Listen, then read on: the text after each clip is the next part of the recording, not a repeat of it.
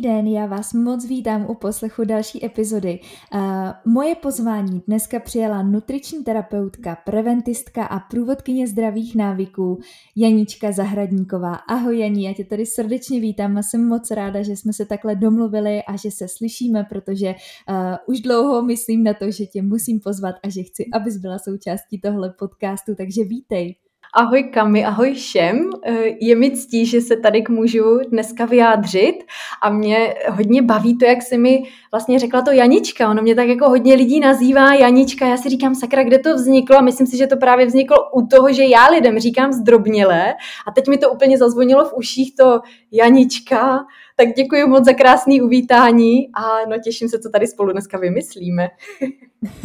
Já tě mám totiž spojenou s takovým hrozně pozitivním a usměvavým člověkem. Ty jsi uh, pro mě takovým ekvivalentem uh, pozitivního člověka, který rozdává tu energii kolem sebe, takže na tebe mi zrovna ta Janička tak nějak sedla. Doufám, že to není tak, že byste neměla ráda, tak případně příště uh, nebudu používat. Ne, vůbec ne, vůbec ne, mě to fascinuje úplně mě to fascinuje a myslím si, že fakt, jak já lidem říkám zdrobnělé, a i prostě, když je vítám na konzultaci, často i v mailu to řeknu jako neúplně zdrobně, že bych řekla Haničko nebo tak, ale třeba Haňa, někdy možná řeknu Haninko nebo tak něco a oni mě to vracejí vlastně zpátky a teď se to tak jako všeobecně rozšířilo, ale o mým jménu to dneska není, takže omlouvám se, že jsem se u toho tak zasekla. Děkuji moc za nádherný přivítání. Vůbec nevadí, já myslím, že se dneska budeme zasekávat tak nějak průběžně, protože před sebou máme docela zajímavé otázky, zajímavý program a to, co bychom spolu dneska rádi probrali. A já bych začala rovnou takovou eh, otázkou, která je možná náročnější na zodpovězení a vůbec mi nevadí, když se do toho trošku položíš a tak nějak si zafilozofuješ, protože i to je součástí tohohle podcastu. A o tobě, Janí, je známý, že propojuješ to zdraví po psychické i fyzické stránce do takového jednoho komplexního celku. Mě by zajímalo, jestli si to takhle vnímala vždycky od jak živá, anebo jestli jsi k tomu došla až postupem času a jestli si někdy právě oddělovala tyhle, tyhle dvě sféry, jako to tělo a duši, anebo jestli si s tím od začátku pracovala dohromady. Mm-hmm. Tak přirozeně, tak jak jsem si uh, vlastně vystudovala nějaký obor a měla jsem nějakou vlastní zkušenost, tak jsem si myslela na začátku, že prostě ty obory a vůbec tady ty sféry jsou oddělený a teď se zaměřuješ na tu jednu a snažíš se jí vlastně dělat eh, co, nej, co nejlépe, jak umíš a snažíš se to předávat jak nejlépe umíš, ale postupem času, kam je přirozeně, že jo, mi to ukázala zkušenost v praxi, Eh, kdy vlastně pokud s tím klientem jako opravdu jdeš po té příčině všech jeho potíží, tak většinou dojdeš typicky do vztahů, do postojů, do nějakého žebříčku hodnot nebo traumat a vlastně zase jsme u té psychosomatiky. Takže teď, teď jsem si vědoma, že, um, že opravdu na začátku to bylo, je to všechno oddělený, vlastně i ten náš systém řeknu to, nevím, jestli úplně moudře, ale i tak jsme byli učeni vlastně na zdravotnické škole, že prostě ta, ta, ta výživa má nějaký dopad a prostě vaším úkolem je zabývat se tímhle s tím. No a ty pak tu práci prostě děláš a nedává ti to úplně až takový vlastně kompletní obraz a tak se začneš pídit a pídit. A opravdu, jak už jsem řekla, tak se dostaneš až do té psychosomatiky a já vždycky eh, na kurzech učím, že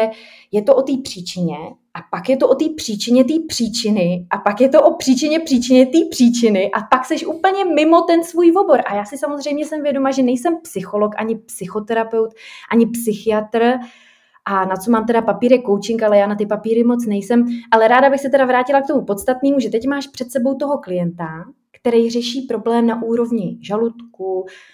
hormonů, střeva, detoxifikace. A ty, když já se na ty klienty chystám a ty, když vidíš tu jeho časovou osu, ty vidíš ty jeho návyky, ty vidíš ten jeho příběh, anamnézu, diagnózu, rodinnou anamnézu, tak ty vidíš, že tady výtrvané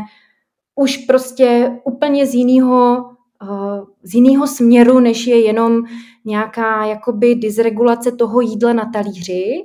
a teď je teda na mě, jestli já s tím klientem půjdu jenom modulací té stravy a, a toho pohybu a tak dále, nebo že mu nastíním, když on mě samozřejmě pustí, a je to i o mě, jakou důvěru v něm vyvolám, tak je, já mu často ráda nastíním, že ta příčina je ještě někde úplně jinde mimo ten obor. Takže takhle jsem se postupem, a jelikož mi to takhle funguje, tak jsem se postupem času dostala k tomu, že se s, lidem, s lidmi ne, ne, nebojím bavit o tom, že to není jenom o té stravě, ale že je o tom obrovským, ale obrovitánským, širokým spektru, který často začíná úplně mimo té stravy, protože přes tu stravu a přes ten životní styl se nám to jenom manifestuje, ale vždycky skončíme postoj k sobě, sebeláska, vztahy, hranice, vzorce, traumata, to už jsem říkala, už bych se opakovala. Takže snad jsem takhle dostatečně odpověděla a takhle bych, takhle bych to uzavřela, tady ten odstavec. Na ten odstavec, eh, který si krásně popsala, mě rovnou napadá, co podle tebe tedy definuje zdravého člověka? Že obecně taková poučka podle Světové zdravotnické organizace, jelikož teda učím na tom akreditovaném kurzu a tam taky se vždycky opíráš o nějaký nějakou tu teorii, která je eh, prostě podložená, tak ta Světová zdravotnická organizace definuje eh, zdraví jako stav sociální, duševní, fyzické a teďka tuším, že ještě estetické pohody. Teď nevím, jestli jsem to řekla úplně přesně, si blaha a nikoli v absence nemoci, což si myslím, že je docela jakoby moudrý, že tam je zahrnutý i to sociální, duševní, fyzické, pohody. A není to jenom absence nemoci. Takže pokud se podíváme na zdravýho člověka, tak to neznamená, že zrovna teď není nemocný, ale jak se po většinu svýho času cítí. A upřímně, pravdivě, když se někoho zeptáš, jak se po většinu svýho času cítíš, cítíš klid, pohodu, vděčnost, radost, takovou, takovou prostě, takovou pohodu, chuť se smát, anebo cítíš tlak, pnutí, zlobu, křivdu, nedostatečný ocenění, smutek, závist, jsi naštvaná, jsi takovým jako pnutí, takovým neustálým prostě, no pnutí tlaku. A kdy, když bychom si to měli teda nějak jako zhrnout, aby, aby si to lidi dokázali i představit na tom, když si vůbec vykreslíš toho zdravého člověka, aby si to dokázali teda představit, tak um, zdravý člověk tak pokud nemá žádnou bioimpedanční analýzu nebo nějaký krevní testy nebo jiný testy třeba k dispozici, tak fakt jako selským rozumem si myslím, že každý sám o sobě se může zdefinovat nebo si, si může říct, jestli je nebo není zdravý, jak se teda cítí, to už jsem říkala, jakou má optimální tělesnou hmotnost, jestli má optimální tělesnou hmotnost, jestli má nějaký optimální množství tělesné svaloviny. Já vím, že teďka jak to poznám, ale mám pocit, že tak nějak, když se prostě podíváš na to, na sebe do zrcadla, tak si řekneš, jsem ještě v tom rozmezí nebo už jsem mimo to rozmezí. Jestli aspoň tak jako rekreačně ten člověk je uh, sportovně založený, jestli se cítí být zdrav, jestli po uběhnutí kusu uh, cesty na třeba šalinu se tam ne, nesklátí někde na sedadle spocený, jestli nedostane infarkt, že jo, jak je, jak je po většinu času mentálně stabilní, jak se teda po většinu času cítí, jak dokáže projevovat ty svý emoce, jestli se dokáže i zlobit, i brečet, nebo jestli je takový celkově utlumený, upřímně dokáže říct, co si myslí, má nějaký zdravý libido, muži mají ranní erekci, ženy přirozeně třeba lubrikují, ta chuť se milovat. A jestli se prostě cítí ve svém těle jakoby dobře a jestli se cítí být i zdravě třeba sebevědomí, tak takhle bych selským rozumem popsala uh, toho zdravého člověka. A potom, když se ale uh, jakoby člověk zaměří na to, že to chce mít nějak změřený, což samozřejmě při, při, nebo často je moudrý si opravdu jako říct, že něco si myslím, mám nějaký jakoby kritický postoj k tomu a jestli, jestli to teda je v souladu s tím, co tak třeba opravdu je, tak můžou skočit na bioimpedanční analýzu, kde zjistí, jestli mají optimální množství viscerálního tuku, to je takový abdominální tuk, který teda metabolicky a vůbec zdravotně není úplně dobrý, pokud je ho víc, jestli mají, jak jsou na tom s periferním tukem, s vodou v organismu, s kosterní svalovinou, celkově s hmotností, poměr pas a boky, takzvaně VHR poměr, kouknou se třeba na svoji glykemii, lipidogram, na nějaký panely jater, metabolismus železa, já teďka nevím, jestli už je to, jak to říct, no prostě když si zajdeš jo, jednou na preventivku a ten lékař to udělá pořádně a zohlední tam i tady ty parametry, nebo nutriční terapeut proměří na té bioimpedanční analýze a tak nějak prostě rozeberete tu jeho tělesnou i fyzickou konstituci a to prožívání, tak přece ten človíček musí potom nebo, nebo aspoň vidí jak, vidí, jak je na tom, vidí, jak je zdravotně daleko od té rovnováhy, anebo uh, jak, je, jak je v rovnováze. Takže jedna věc je ten selský rozum, to jsem popsala asi v té první fázi toho mýho monologu a pak už si to můžeme nějak jako podložit číselně, krevníma testama, měřením, a, a nějakým takovýmhle vyhodnocením. Tam v té definici od VHO, přímo jak je tam o té absence nemoci, tak na to mě rovnou napadla otázka, jak obecně vnímáš tu nemoc, protože na to existují různé názory, různé přístupy. Někdo k tomu přistupuje tak, že uh, třeba nějaké chronické nemoci nebo civilizační nemoci, že dostaneme tu nálepku a v podstatě se s tím nedá nic dělat. Typicky to může být třeba cukrovka a v podstatě s tím člověkem se jedná tak, že se mu předepíšou nějaké léky a potom se s tím už moc dál nějak nepracuje. Ale my víme, že při úpravě toho životního stylu, při úpravě stravy se dá ten člověk dostat v podstatě na takovou hranici, že se mu ta nemoc ani nemusí nějakým způsobem negativně projevovat. Jak ty tohle z praxe vnímáš? Jo, toto je krásný téma a máš úplnou pravdu a z praxe vnímám, že opravdu z té zdravotní disbalance, kdy teda přesně dostaneš nějakou definici, nálepku, nějaký nemoci a diagnózy a ještě k tomu dostaneš třeba i nějaký nemoc moudrý komentář, jako že to už tak prostě bude a máte to navždycky, tak eh, z praxe vnímám a vidím a děje se to často, že tady tu nálepku ten klient může krásně odlepit. A pokud jsou to třeba nějaký idiopatický střevní onemocnění, jako je Crohn, ulceroz, nervózní kolitída, tak se to opravdu dá dostat do stavu remise. To znamená, že pořád někde v podhoubí tam ta nemoc může číhat, ale z dlouhodobého hlediska se vůbec nemusí projevovat, pokud ten člověk nebude podporovat ty, eh, nebo ne, pokud to nebude podporovat jo, nějakýma špatnýma návykama a typicky a krásně eh, do té rovnováhy za relativně krátký čas se dostávají právě ty diabetici, který si tady zmínila. Diabetes mellitus typu 2, kdy opravdu tím zdravým, tou zdravou životosprávu dokážeš zesenzitivnit to tělíčko, eh, zase na ten inzulín dokážeš podpořit celou tu integritu toho organismu tak, že ty lidi opravdu snižují dávky inzulínu, pak jsou třeba na padech a pak ani neberou už ty perorální antidiabetika. Takže ano, chce to trpělivost, čas, čas ale jde to. Já jsem vlastně to, to jsem asi v životě neřekla, ale já jsem vlastně taky takový, já jsem vlastně epileptik, který už, uh, který to má na doživotí a vlastně, vlastně už to vůbec nemá, takže, takže uh, takhle za mě, no.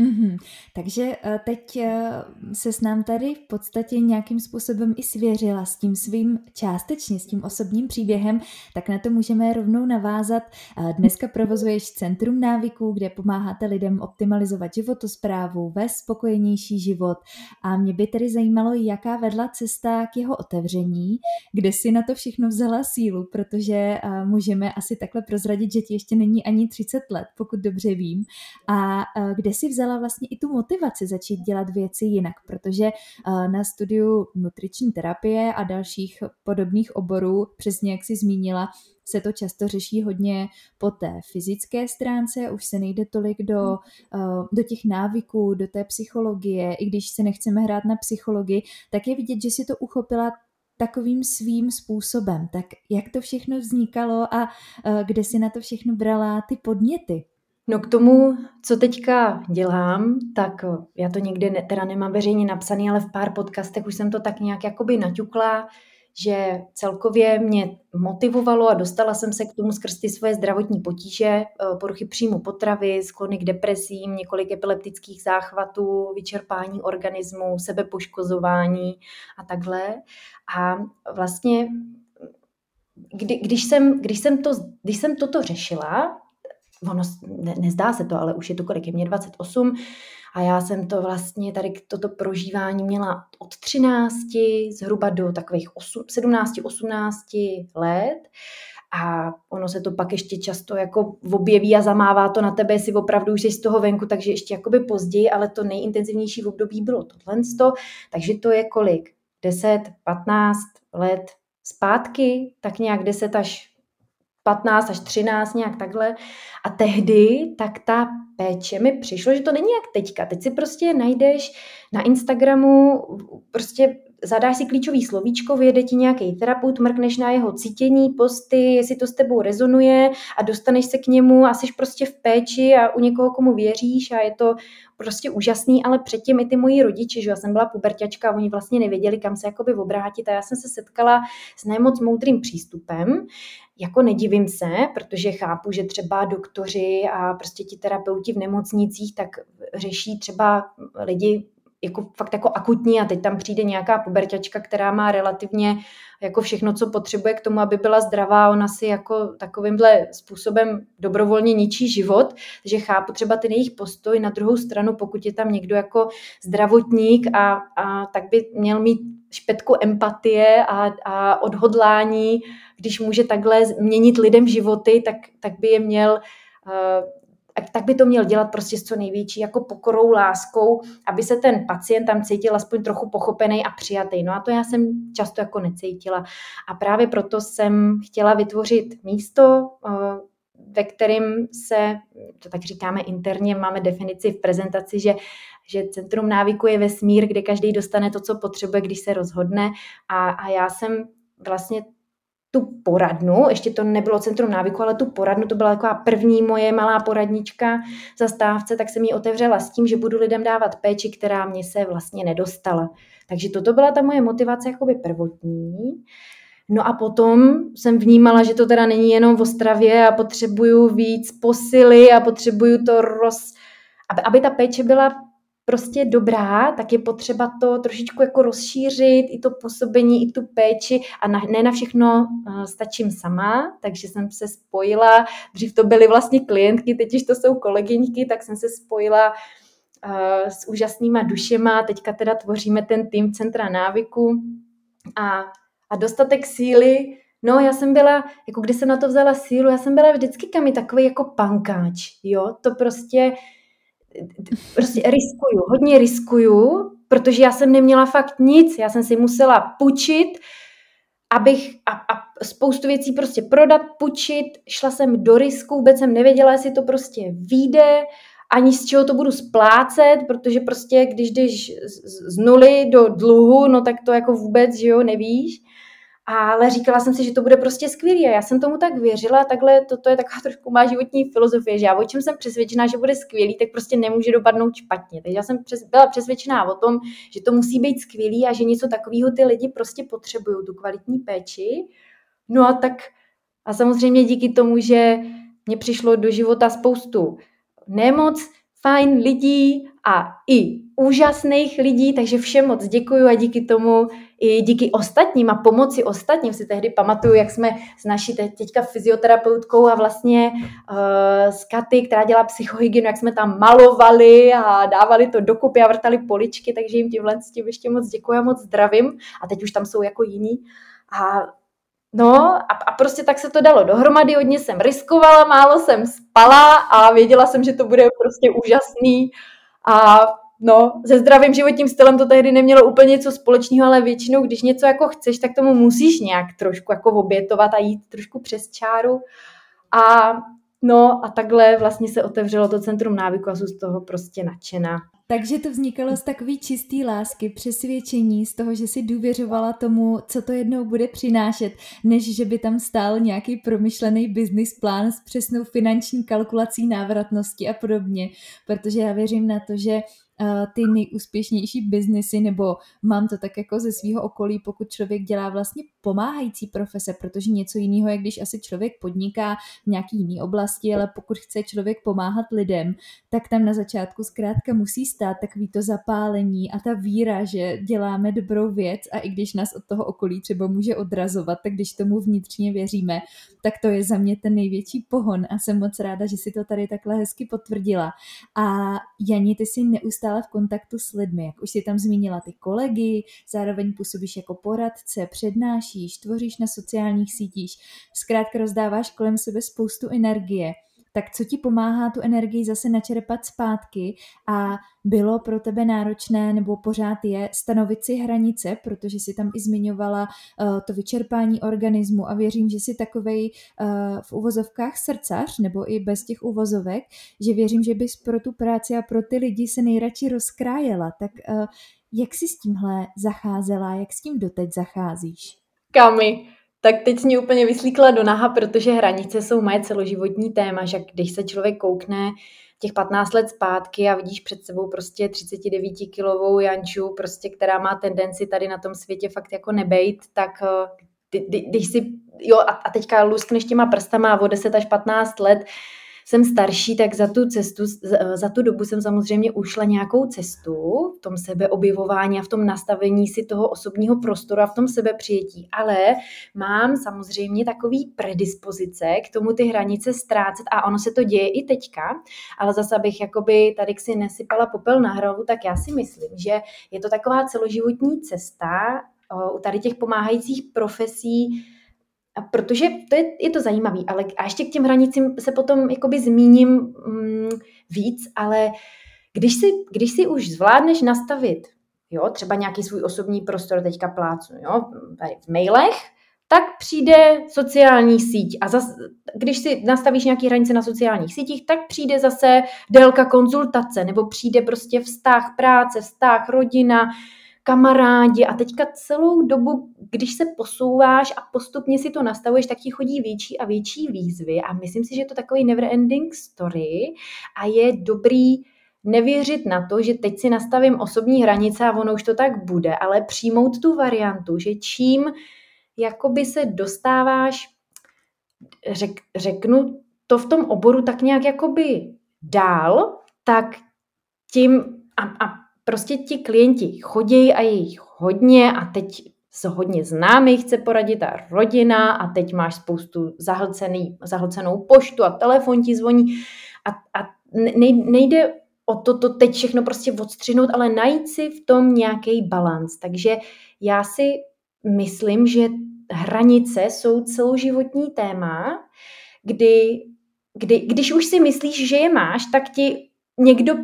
nebo něco ukáže, že rozhodně rozhodně je eh, nemusíš mít tak pevný, jak jsi smyslela a, a často tady v té profesi ti to ty lidi budou prostě narušovat. Třeba i nevědomky, protože kdo nemá sám hranice, tak často narušuje hranice toho druhého a tady v tom zdravotnickém povolání, nebo jak to říct, v tom poslání je to celkem častý. No a já vždycky říkám, že s tou energií je potřeba umět moudře zacházet. Prostě umět průběžně hodnotit, či už je to moc, nebo ještě můžu, protože jakmile ten člověk začne, uh, už se mu to začne projevovat na tom fyzickém těle a už zjišťuje, že jako nemůže, tak ono to většinou nejde jen tak ze dne na den seknout, ale ten vlak ještě jako dojíždí. Takže průběžně si všímat toho, jak vám je. Všimnete si toho, ale jedině tehdy, když budete jako ve zpomalení. Když budete ve zpomalení, když si dvakrát, třikrát, čtyřikrát do dne jako dovolíte zpomalit a vložit tam trošičku té sebereflexe, že jak mi dneska je, jestli jako to tempo, který mám uh, už od třeba od včerejška, je vlastně to moudrý tempo, anebo už se prostě rozhodnu ty dva poslední telefonáty zrušit, přesunout, a nebo prostě je zkrátit, nebo to nějak jakoby změnit, nebo jo, že, že je to a co tím chci říct, že je to o tom průběžným jakoby hodnocení, balancování, že, že ty hranice nejsou takové, že teď všem oznámíš tohle a tohle a ono to tak jako bude deset let, ale je to o tom průběžným um, nacházení té rovnováhy, protože ti bude chodit nová a nová výzva a ty se budeš umět, uh, ty se budeš učit jí balancovat. A k tomu ještě, ty si tam zmiňovala, kde já čerpám tu energii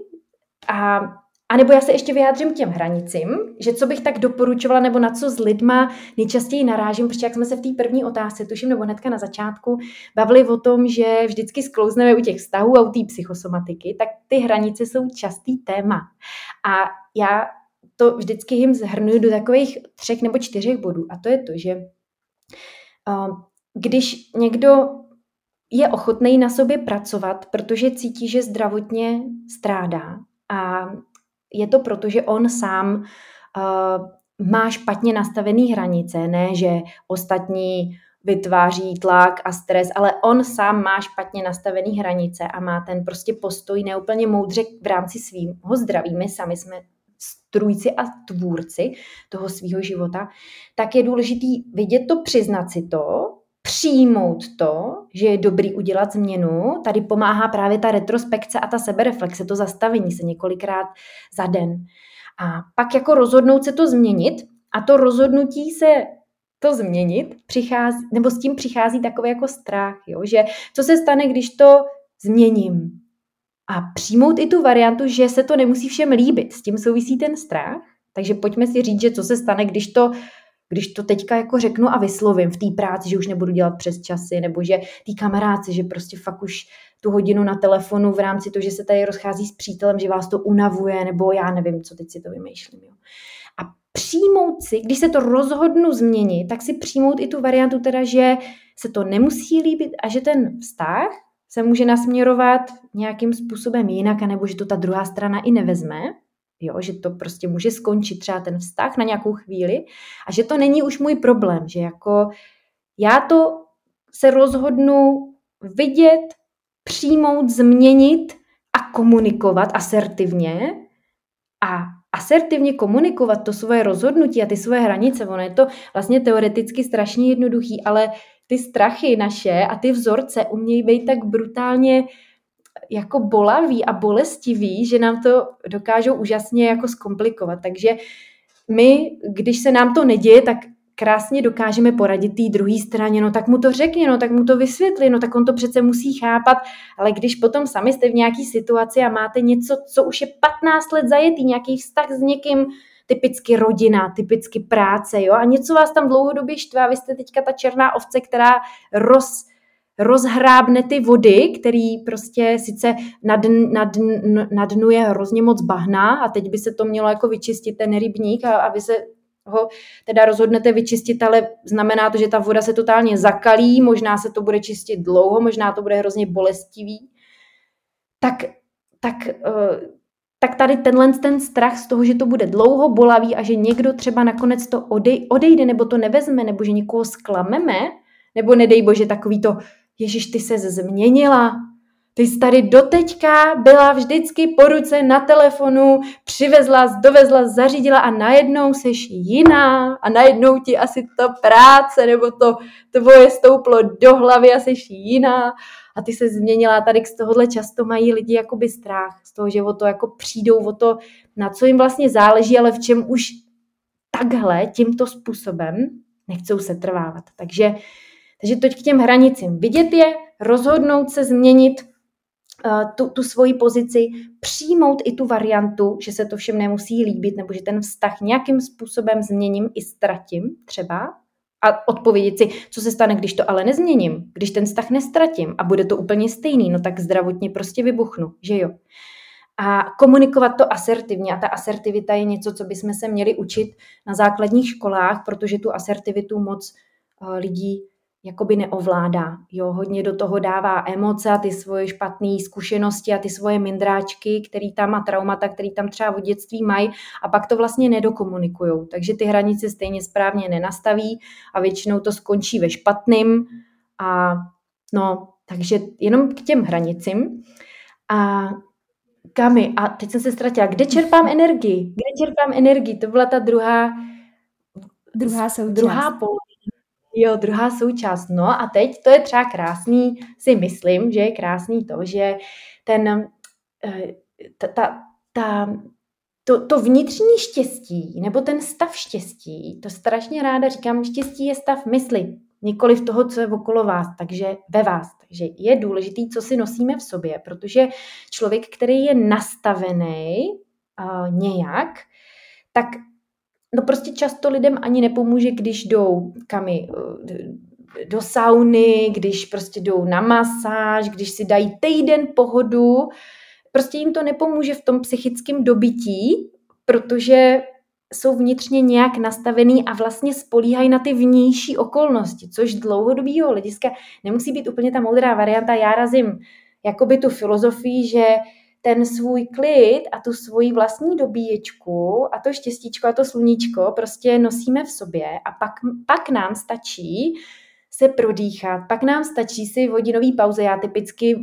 pokud mě manžel půjčí auto, ještě zatím teda nemám svoje od té doby, co jsem je prodala, protože jsem neměla peníze,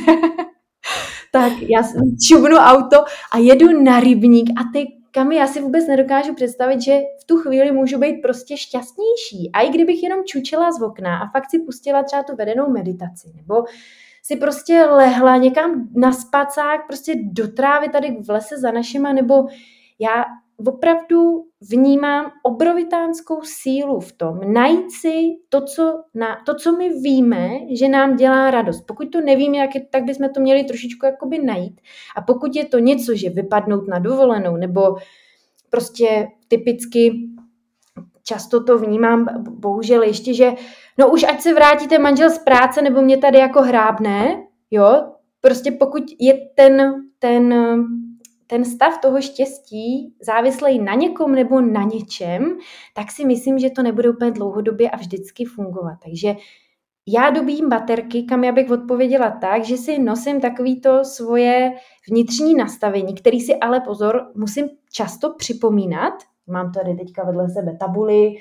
v pracovně, na který to mám napsaný. Mám doma a i v poradně takovou knížečku s afirmacemi, tahám si kartičky, Uh, hodně si, hodně u jídla, když stávám, když chodím spát a jste tou na rybníku pravidelně, tak jako hodně děkujem. Děkuju před vstoupením do práce, děkuju uh, za to, že teda za důvěru klientů a za to, že je a za to, že můžu. Děkuju manželovi prostě každý ráno a i každý večer předtím, než usínáme, za to, že to je tak, jak to je. Prostě ta vděčnost, víš, kterou si prostě v sobě buduješ. A jak jsem říkala, že si to musím připomínat, tak je to proto, že opravdu cítím, že já mám větší predispozice k tomu sklouzávat a to si teďka hodně lidí řekne, že to není přece možný, Anička, takový sluníčko, nebo aspoň takhle to čtu na tom Instagramu, co mají lidi za předsudek. Já mám si myslím mnohem větší predispozici k tomu sklouzávat k negativním myšlenkám, už jenom proto, co teda o, mám, máme taky nějakou že rodinnou historii a taky jsem si zažila to, co jsem si zažila v tom dětství a mám ten svůj mindset jakoby těžce vydřený, jo, a, a jsem za to moc vděčná a je to ale tvrdá práce a je to každodenní opakování a ten návyk. Není to žádná přetvářka, ba naopak, jako poplakat si, projevit ty emoce, bejt nasraná občas a říct, že nemám na to náladu, nemám na to energii, fakt ne, tak to je součást, ale ten mindset, to je ta tvoje dobíječka, ten, ten mindset prostě. A ne každý to umí, sám si navodit tady ten stav, aby opravdu cítil, že je mu dobře, ale myslím si, že tohle je to kouzlo. Nespolíhat na vnější okolnosti, ale umět si to navodit jakoby vnitřně, kdekoliv, kdykoliv. Mně se moc líbí, že jsi to tady takhle krásně vystihla, protože mám pocit, že často uh, jsme si nějak zvykli na to, že to, jak vypadáme fyzicky, obsahuje to, že na sobě nějak pracujeme a že třeba jíme zdravě, cvičíme, ale to, jak se chováme, co prožíváme, tak automaticky může mít někdo pocit, že to tak bylo vždycky a že máme třeba jako štěstí a ne, že zatím je úplně stejně tvrdá práce, mnohdy mnohem tvrdší, než na tom fyzickém vzhledu. Jo, že eh, člověk si může poslechnout, ty máš takový štěstí, anebo no jo, teď ty, ty vlastně umíš tohle a tohle a berou to lidi tak nějak automaticky, jako že to tak bylo vždycky, ale mm, to, že si k tomu ten člověk musel nějakým způsobem dojít a že třeba na tom Instagramu už tolik neukazuje to, jak má i ty slabší chvilky a jak s nima pracuje, jak třeba přesně uh, někdy té energie je míň, ale že on k tomu musí vynaložit nějaký úsilí, aby si to zase přenastavil všechno, tak to jsem moc ráda, že tady zaznělo, protože musím říct, že i od klientů se to často tak nějak dozvídám, že Uh, takový věty typu, no jo, vždyť ale ty, uh, to já nikdy nemůžu být takhle veselá, nebo to já nemůžu nikdy začít to a to. A já vždycky říkám, ale to tak přece není. Jako každý máme nějakou startovací čáru a každý na sobě můžeme nějak pracovat. A to, že to není třeba vidět hned na první pohled, neznamená, že to nestálo tu práci, takže není to jenom práce na tom zevníšku, na tom, co je vidět na venek, ale ta tvrdší práce je mnohdy na tom, co, co právě vidět není. Takže jsem ráda moc, že jsme to tady takhle potvrdila, že jsme to tady pro posluchače ještě nechali. A právě v souvislosti se zdravým životním stylem se hodně mluví o stravě a pohybu, ale často lidé zapomínají i na ty další oblasti. Co podle tebe eh, je taková nejpodceňovanější část toho zdravého životního stylu, na kterou lidi se nezaměřují a třeba by mohli podle tebe? No, před půl rokem jsem si Kami myslela, že to je spánek, Teď už si myslím, že i spánek je velmi fancy téma, který je už teďka netolik podceňovaný, i když myslím si, že zase žijeme v nějaký svý sociální bublině, že všichni nosíme červený brýle, uh, užíváme CBDčko, děláme si vedený meditace Epsom sůl, koupel a ono v té široké veřejnosti, když se fakt podíváš prostě ven, tak tak možná to tak rozšířený není, ale jsem šťastná, že se o tom mluvilo. Mluvilo se o tom na DVTV, na sociálních sítích, všude, všude možně posloucháš ten spánek, jak je důležitý, teďka v souvislosti s tím covidem, že jo, a tak dále. Takže před půl rokem to byl spánek. Teď tak nějak vnímám, já nevím, jestli jsem na to moc nějak zaměřená, ale já si kam myslím, že lidi podceňují jakoby prevenci,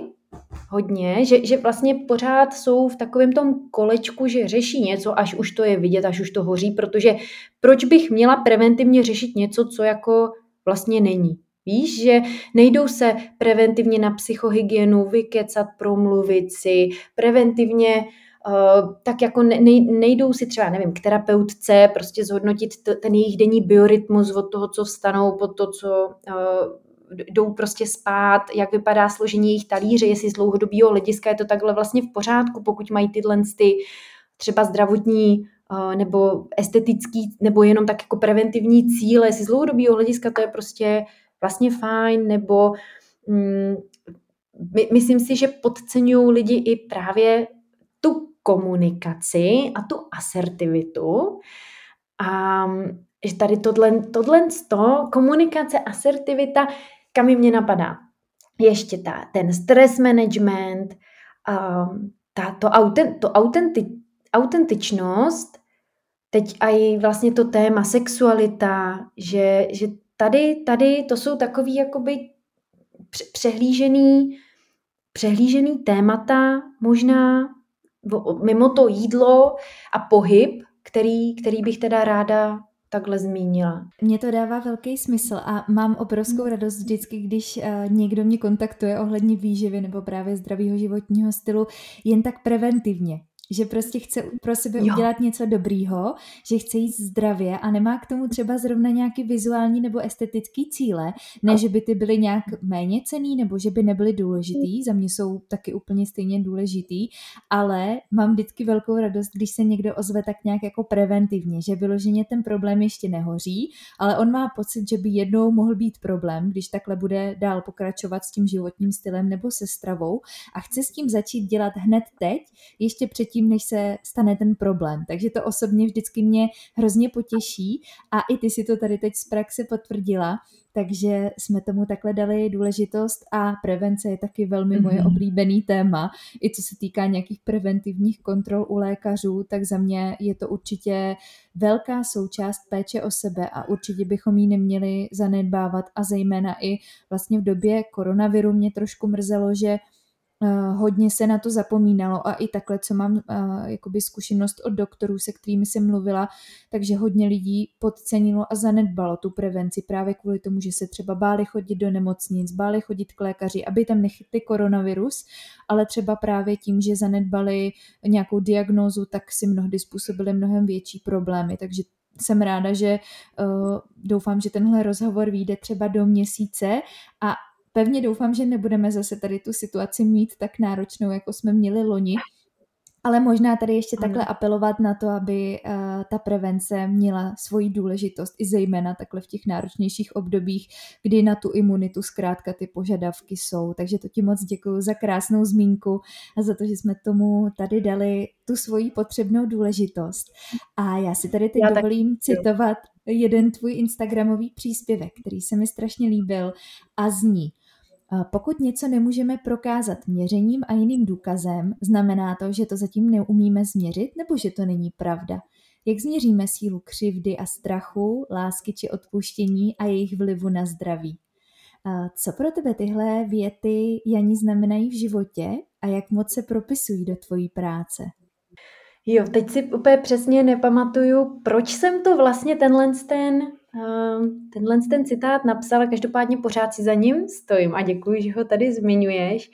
A Já vlastně... jestli ani jenom můžu k tomu doplnit, uh, nejsem si mhm. jistá, jestli to třeba nebylo v souvislosti s tím, že všechno musíme jakoby prokázat vědou. Jo, že uh, myslím si, že i v mhm. tom našem světě výživy hodně zdraví, zdravého životního stylu uh,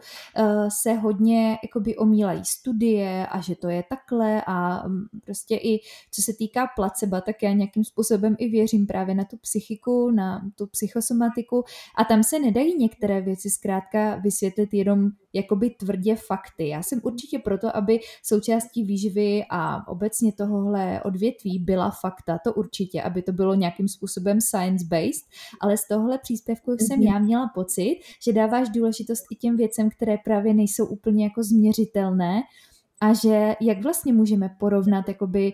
tvrdými daty, přesně to, jako jsou vztahy, jako je křivda, strach, láska, jak to potom působí na to naše zdraví. Takže tohle je moje vnímání toho příspěvku a proto se mi tak moc líbil. Mm-hmm. Jo, děkuji moc za to připomenutí, úplně se mi to flešla zpátky a ano, a tak přesně, no, popisuje to, že někdy prostě nemůžeme změřit ty největší síly, co skutečně ovlivní ten náš posun k tomu zdraví a k té rovnováze. Však možná to v praxi jako hodně lidí zná, že prostě jsem se zamilovala najednou, zubla jsem, začalo se mi lepšit tohle, nebo tohle, nebo tohle, nebo třeba uh, přišel mi do života tenhle ten muž, nebo tahle vazba a aniž bych cokoliv změnila jakoby na jídle, tak najednou a teď začalo mě bolet tohle, to, tohle, to. Já to prostě pořád poslouchám, že některé věci se nedají úplně měřit a nemám totiž ani ráda takový ty, No, takový to, že máš to podložený a můžeš mi dát nějakou studii, protože vždycky studie zkoumá vliv toho jednoho faktoru na něco a ne, nemusí to být vždycky úplně do praxe na toho mýho konkrétního klienta nebo na mě konkrétně v tom mém prostředí, s tou mojí epigenetikou, s tím mým smyšlením, s tou mojí historií, s tou mojí anamnézou, diagnozou, úplně to pravý ořechový. A taky mám kamy zažitý, že když má někdo třeba krev v pořádku, nebo má ukázkové míry, nebo že um, prostě, já nevím, na kardiologii, gastroskopii, nic, ne, nic, všechno je úplně v pořádku. A toto je docela silný vzorek lidí, který ke mně takhle chodí, že oni přijdou vlastně s tím, že je jim špatně a mají nějaký dloby, uh, není vůbec fyzicky dobře, mají nějaký šílený trávící potíže, ale všude, kudy prolezli, tak jsou vlastně v pořádku. Nebo typicky lidé jako s depresemi, který mají fakt jako škaredý stavy, za prvý mají eh, všechno ukázkový, ty hodnoty mají úplně ukázkový, on ten náš organismus do, do velmi dlouho, tím jak my máme tu acidobazickou rovnováhu, tak on dokáže opravdu strašně dlouho, já to vím právě z té anorexie, co naše tělo dokáže dlouhodobě zvládnout a dorovnávat, ale ne, ne, ne prostě, ne, ne úplně dlouhodobě, jo? jakože, jak, jak to říct, že to tělíčko si v nějaký části uh, jako života prostě poradí, i když mu úplně nedáváme, když jdem trošku jakoby proti sobě, ale potom z dlouhodobého hlediska se to někde projeví. A typicky lidi s depresema, který přijdou, mají všechno vlastně na testech v pořádku a jsou to krásní lidi většinou na vysokých pozicích, eh, který mají obrovitánskou zodpovědnost, mají fakt jako úsměv od ucha k uchu do té doby, než překročí jakoby práh té poradny, samozřejmě to řeší se, svýma, se svým buď psychiatrem nebo psychologem a tak dál a spolu dáváme dokupy právě ty ostatní návyky, ale co se týče třeba krve nebo nějakých takovýchhle a, a tady těch bioimpedančních měření a tak dále, to jsou prostě lidi úplně jako na první pohled prostě zdraví, jo, ale třeba ten jejich organismus a to jejich vnitřní prostředí z dlouhodobého hlediska jako ne, není v pořádku. Takže mm, nevím, jestli jsem se vyjádřila, jsem se do toho úplně nezamotala, ale chtěla jsem tím prostě říct, že ano, že jak změříme tu sílu křivdy, lásky, odpuštění, když, když i, i přesně ta, um, ty naše myšlenky a ty naše zkušenosti a ty naše prožitky vlastně potom vedou k těm emocím, protože máme nějakou myšlenku, před kterou stojí zkušenost, před tou zkušeností stojí nějaký prožitek a ta, ta myšlenka, abych se k ní vrátila, tak ona předchází emocím. A emoce už je něco, co je jakoby ne úplně, že měřitelný, ale ten její dopad už je měřitelný, ale nějakým způsobem to trvá. Takže ta emoce, to je normálně uh, už, už třeba knížka molekula, molekuly emocí, už pojednává o tom, že emoce je normálně jako chemie, viditelná už a nějakým způsobem prokazatelná a, a ta emoce spouští buněčnou reakci a ta buněčná reakce, to už je, prostě už jsme zase u té už jsme zase u, třeba na, na té hormonální úrovni, takže když má někdo, když je někdo zamilovaný, tak bude mít úplně jinačí hormon, hormonální jakoby uh, tu, naz, nazvu to jakoby eh, nastavení než člověk, který je v pnutí, že jo. Protože jakmile teda jsem v nějakým pnutí, nějaký třeba křivdě, a neustále se budím s tím, že jak mě to mohla sakra udělat. A já se tady dřu od rána do večera a, a, a, a nikdo mě ani nepoděkuje, nebo jo, že jakmile jsou lidi v tomhle tom a, a jí dobře a suplementují dobře a hýbají se, chodí na ty tréninky, ale jakmile se prostě budí s tím, že furt mě táta nenapsal a furt jsou prostě srovnávaná a furt ta paní učitelka v té škole prostě vždycky má nějakou blbou průpovídku a pořád jsou tady v tom pnutí a chodí s tou myšlenkou spat a vstávají, tak samozřejmě na té molekulární úrovni to bude spouštět stresovou reakci a už jsme zase úplně u jako fyziologie, CRA hormon, kortizol, nadledvinky, hypotalamo, hypofizární osa a ta na, naruší trávení, imunitu, eh, prostě a, a další kaskádu, ať už je, jsou to hormony štítné žlázy, nebo je, jsou to pohlavní hormony, nebo je to uh, jsme u trávení, takže to je mikrobiom a už jsme u imunity a jsme u jater a už jsme u celého metabolismu a pak můžou vznikat takový, že jo, disbalance na tady těchto už morfologických úrovních, už prostě na těch tělesných úrovních, ale předcházelo tomu něco, co prostě je vlastně třeba myšlenka nebo zkušenost. Takže ne všechno dokážeme prostě změřit a prokázat a ne na všechno nám bude stačit napočítat kalorie, vzít si uh, glutation a, a prostě zaběhat si třikrát týdně,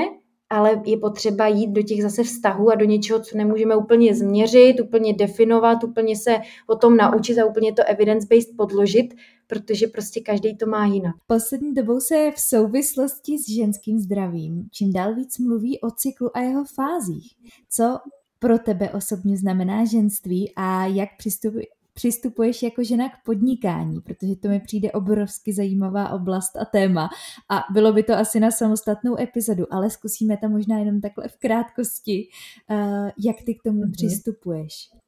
Pokusím se to zkrátit, je to krásný téma, jo. Vím, že tady o tom úplně nemáme prostor mluvit a vzniklo spoustu krásných epizod, ale doporučuji fakt všem si přečíst cyklickou ženu, taky chystáme na uh, Centru návyku e-book o ženském zdraví, ale ve zkratce,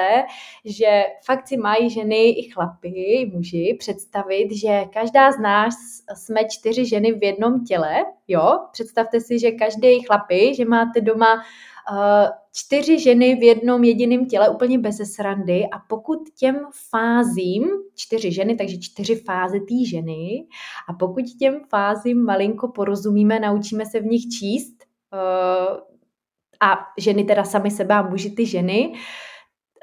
protože jako může to být teoreticky daný a v praxi to má každá trošku jinak, ale i tak jako hodně věcí se zhoduje, tak, uh, tak to může být velmi jako krásný a zajímavý. A tady jsem narazila na ten cyklus, ke kterému se ještě dostanu, a nebo No a nebo já se k němu dostanu teďka. Se snažím to strašně zkrátit, abych se nezakecávala a pak to možná ještě prodloužím, takže já o tom budu mluvit už teďka, že uh, jak se mluví o tom ženském zdraví, tak já bych asi opravdu uh, si přála, aby si každá žena tady z tohohle podcastu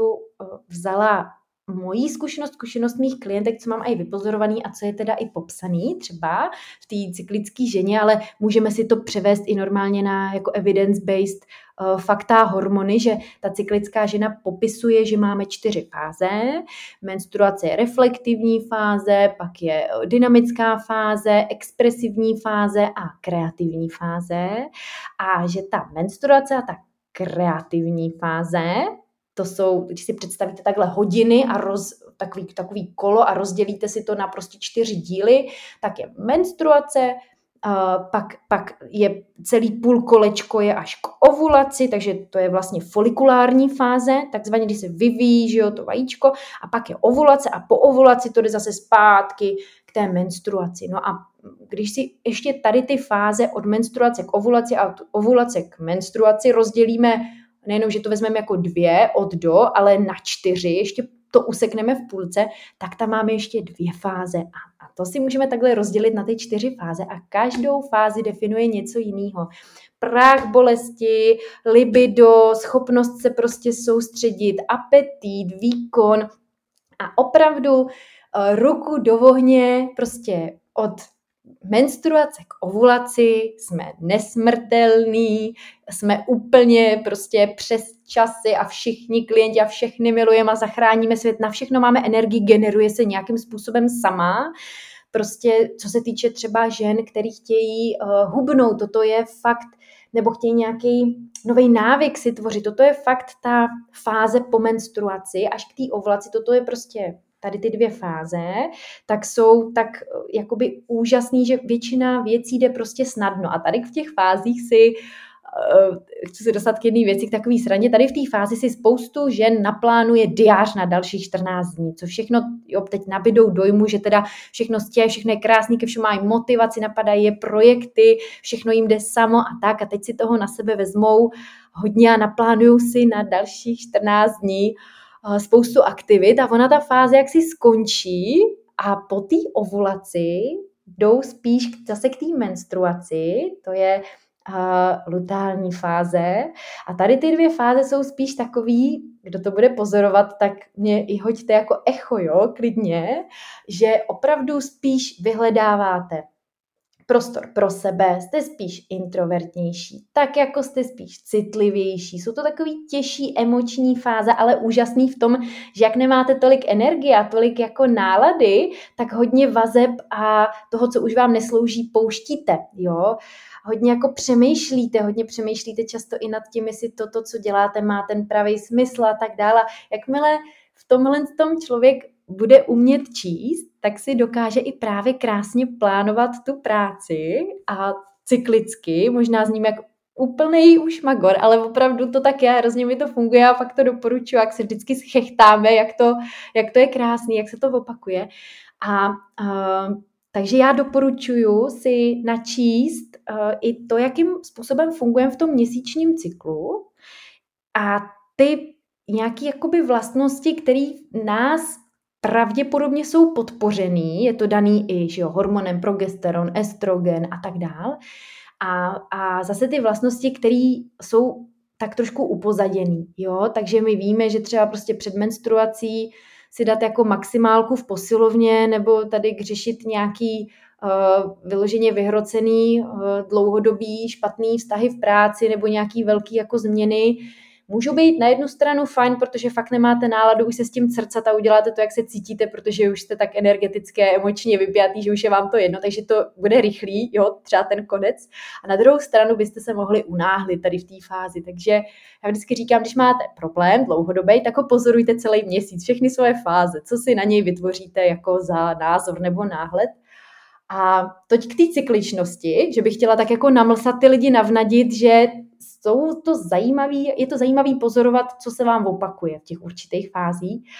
A pak ještě, jak, jak si, Kami, ty si říkala, jak si v podnikání zachovat ženství, jak si, počkej, jak si... Jak, přistup, jak přistupuješ jako žena k podnikání, protože tam uh, hodně se mluví o tom, uh, třeba Katy, na to má spousta podcastů, Katy uh, Baňáry, o který si taky vlastně mluvila v rozhovoru, že ženy jsou uh, trošičku jiné podnikatelky nebo fungují malinko jinak než muži, než by to samozřejmě bylo špatně, ale zkrátka žena jako taková mm, tady energie funguje na trošku jiném principu, právě přesně i kvůli cykličnosti než muž. Tak mě zajímalo, jak ty jako žena, která má vlastní biznis, eh, s tím pracuješ a jak k tomu přistupuješ a co si myslíš, že se třeba v tvém přístupu může lišit od muže, který by podnikal v podobné oblasti? Jo, no, uh,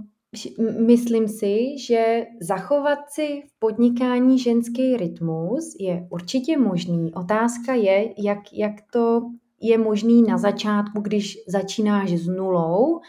bez nějakého supportu a, a teď prostě víš, že ten výkon a ty čísla nějak to musíš prostě zvládnout, poplatit a tak dále. Že vlastně pro mě ze začátku, když si představím ty svoje začátky, tak bylo skoro nemožný si zachovat nějaký, nějaký svůj odpočinek nebo takový ten svůj prostě vesmír, kdy zdraví je nejdůležitější, tohle, to, tohle, to, protože prostě zvěděla, že když budeš dneska celý den odpočívat, takže si prostě to jídlo nekoupíš, nebo že ten nájem jakoby neuplatíš. Takže já si myslím, že v podnikání, kdo už podniká 5, 10, 15 let, tak je to možný a je to krásný si to prostě uspořádat tak,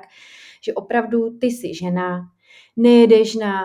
žádný jako extra výkon, nebo já to mám takhle, já nejdu na žádný extra výkon, já jedu opravdu jako na potěšení. Já prostě vím, že já jako žena budu prospívat, když budu dělat poslání, který mě naplňuje, učí. Já se učím být díky tomu lepším, vědomějším člověkem. A, a vím, že kdykoliv budu cítit, že je toho prostě moc, nebo že jsem si toho na sebe dala moc, tak já vím, že to můžu změnit. Což kvůli tomu prostě nejsem třeba zaměstnání, protože já vím, že bych to nezvládla, tady ten rytmus.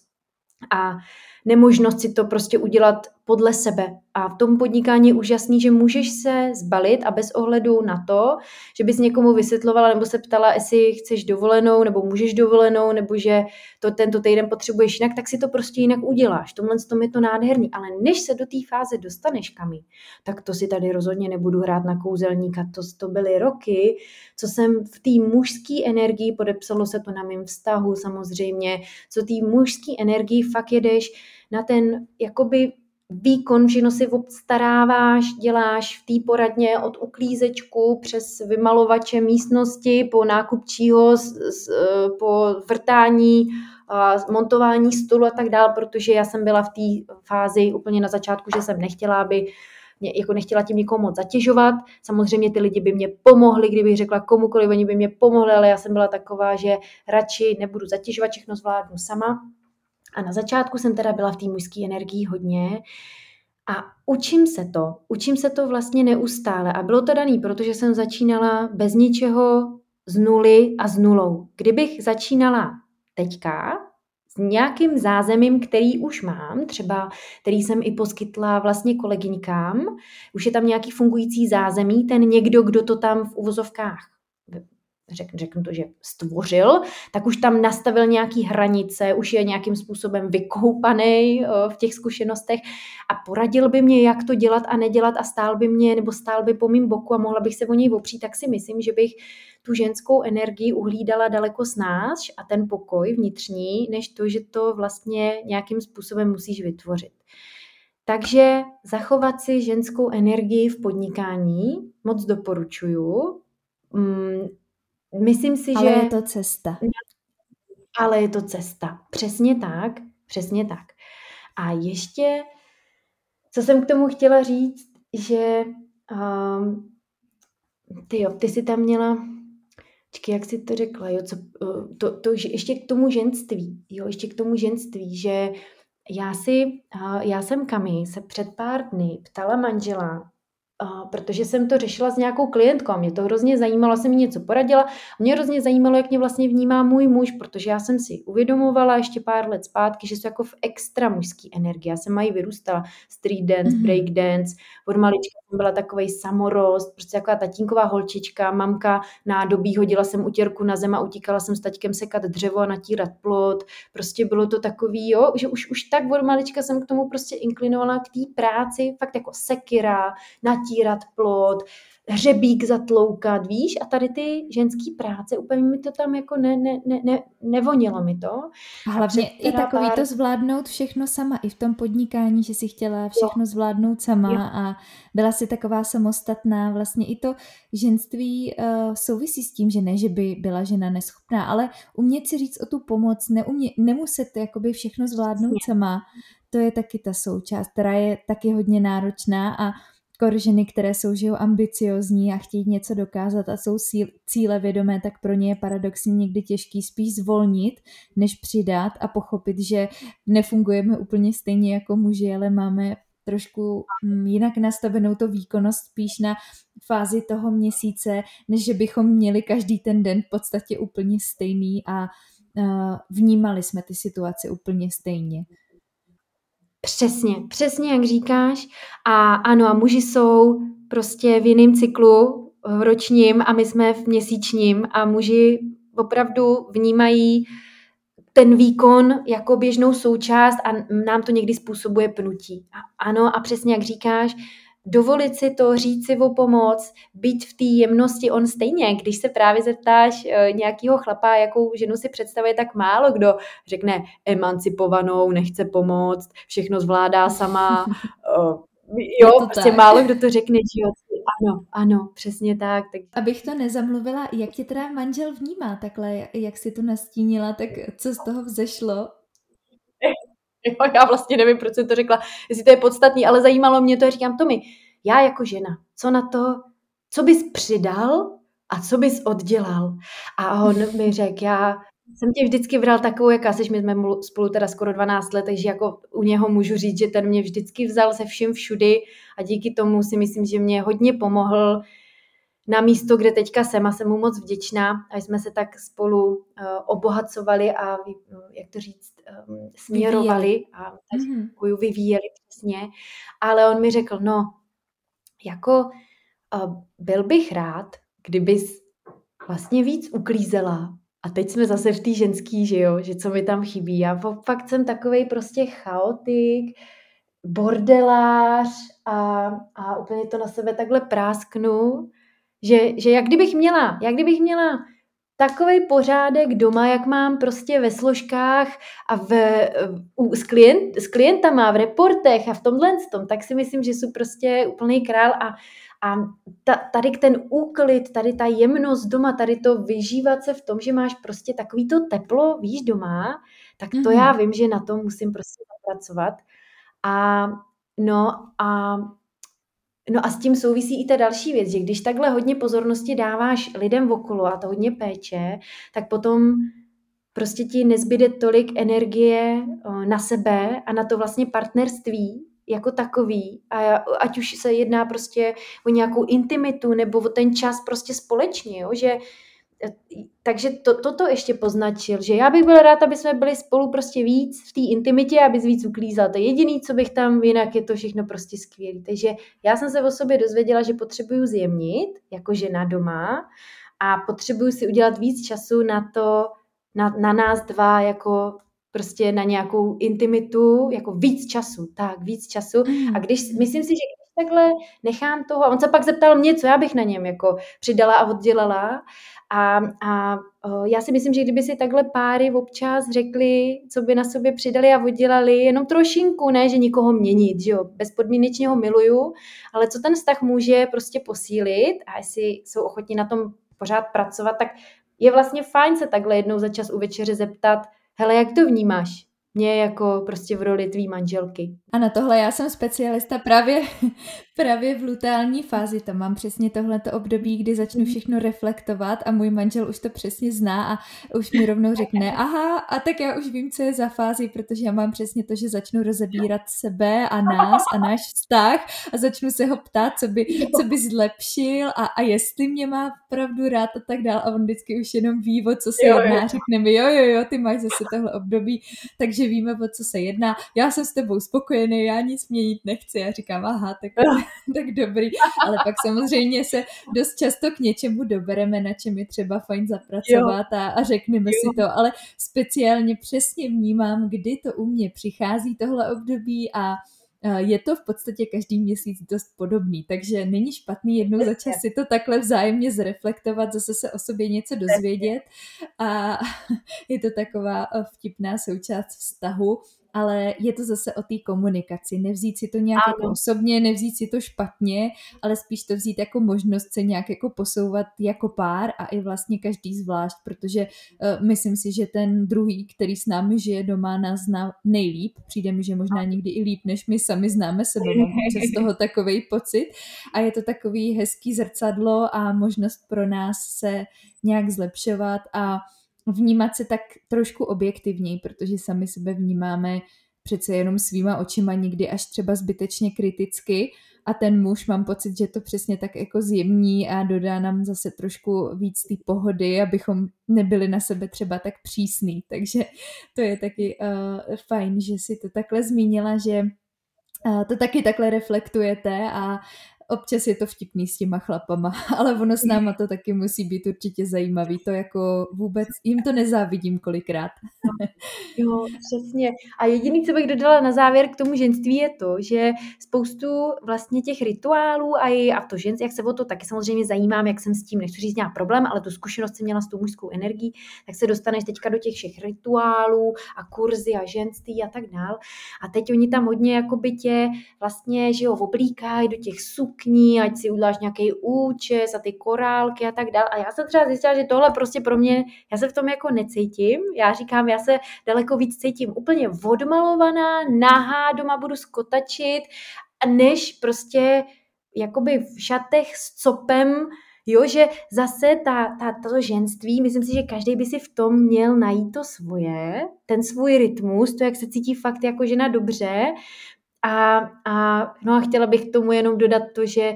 každý, každé ženy, ať už je to podnikatelka nebo to není podnikatelka, tak ta cesta za tím takovým tím sebevědomým, pravým, křehkým a zároveň silným ženství bude prostě jakoby jiná. No, takže takže tak. Krásně jsme to uzavřeli. Krásně jsme uzavřeli podnikání, ženství a Janí moje poslední otázka hmm. směřuje k tomu, co bys poradila člověku, který chce začít měnit od základu své návyky a kde tě takový člověk může vyhledat. Pokud by se mu líbila tahle epizoda, chtěl by s tebou nějakým způsobem navázat spolupráci, tak můžeš tady případně nechat nějaký odkaz, kde se s vámi může takový člověk potkat a co mu v podstatě můžete nabídnout.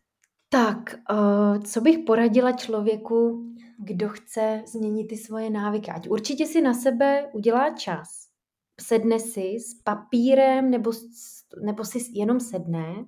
a podívá se na ten svůj denní rytmus a na to, jak mu je a trošičku si zapřemýšlí a právě zreflektuje si,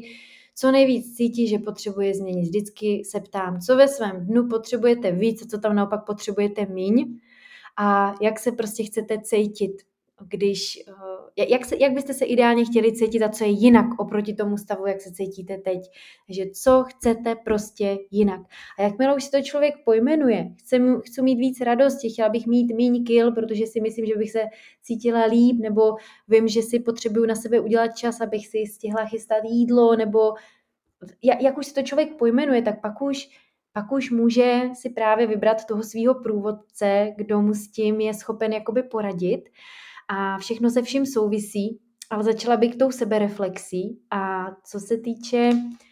co se týče jo, centra návyku, tak samozřejmě jsou vítáni všichni, kteří řeší nějaké, nějakou už zdravotní disbalanci nebo by chtěli jenom preventivně skonzultovat, co je z dlouhodobého hlediska moudrý a co neúplně moudrý. A Máme sídlo v zastávce u Brna, ale komunikujeme i z, onla, jakoby z onlineu. Teďka možná teďka možná víc než z, z osobních konzultací, protože COVID nám ukázal, že uh, online má nekonečno možností, takže, takže toho klienti využívají. No a zaměřujeme se na toho člověka prostě celostně. Máme tam lékařku, máme tam člověka, který se zaměřuje na trávení, na hormonky, máme tam psychohygienu, fyzioterapeutku, trenéra a, a tak nějak se snažíme prostě tomu člověku a toho člověka učit, že každá ta sféra je velmi podstatná a, a není jedna důležitější než druhá, ale důležitý je umět ty svoje návyky jako žít. Ne je dodržovat, ale žít je, žít ten svůj životní styl. A v tomhle tom si myslím, že se kamy zrovna takhle krásně spolu jako zhodujeme, že učíme lidi, že to není o nějakým jednom prostě teďka plánu nebo nějaký jedné cestě, ale ta cesta se bude vyvíjet a je potřeba s těma všema informacemi neustále pracovat a, a všímat si, který nám slouží, který nám už neslouží a, a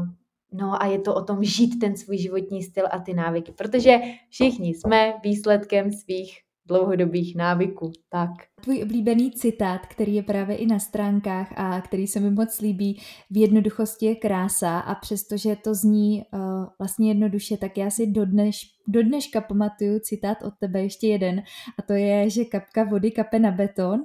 a to, co se může zdát dneska jako jedna malá část, která mm, nemusí mít takový dopad, tak pokud je to každodenně, každý ten jeden den, každý ten jeden návyk, tak za tu dlouhou dobu to může i ta jedna kapka způsobit v tom betonu tu díru. Takže to bych tady ještě takhle nechala ráda já, vlastně takový um, tvůj, tvoji větu, kterou já si třeba často opakuju, že přestože si řeknu, že je něco zanedbatelný a že se na to nemusím soustředit a pak si vzpomenu, že kapka vody kape na beton a že je třeba to řešit a je třeba se nad tím zamýšlet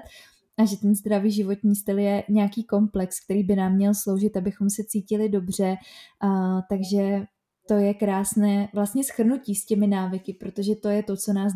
denodenně utváří a to je něco, co by mělo být takovou přirozenou součástí toho našeho chování a to potom ovlivňuje to, jak se budeme cítit, jak budeme prospívat vlastně i to, jak budeme vypadat, jak se budeme vlastně cítit jednak po té psychické i po té fyzické stránce. Takže Janí ještě takhle na závěr ti nechám prostor, kdybys třeba chtěla tedy nechat ještě jednu nějakou poslední myšlenku nebo uh, jeden nějaký tvůj oblíbený citát takhle na závěr, tak uh, můžeš klidně ještě takhle zanechat něco pro posluchače.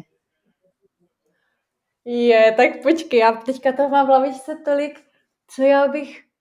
No prostě žijte v souladu se sebou. Já vždycky říkám, každý přece vnitřně moc dobře ví, jestli žije v souladu s tím, co potřebuje, s tím, s tím, co chce a nebude proti sobě, protože spousta disbalancí uh, začíná tím, že člověk jde proti sobě, protože někdo to tak chtěl a byla jsem tak naučená, někdy je to tak chtěno, ale vlastně s tím vůbec nesouvisím a je to mimo mý hodnoty a chtěla bych to jinak. Takže dovolte si, prosím vás, žít v souladu s tím svým vnitřním štěstím, protože v tomhle tom fyzickém těle,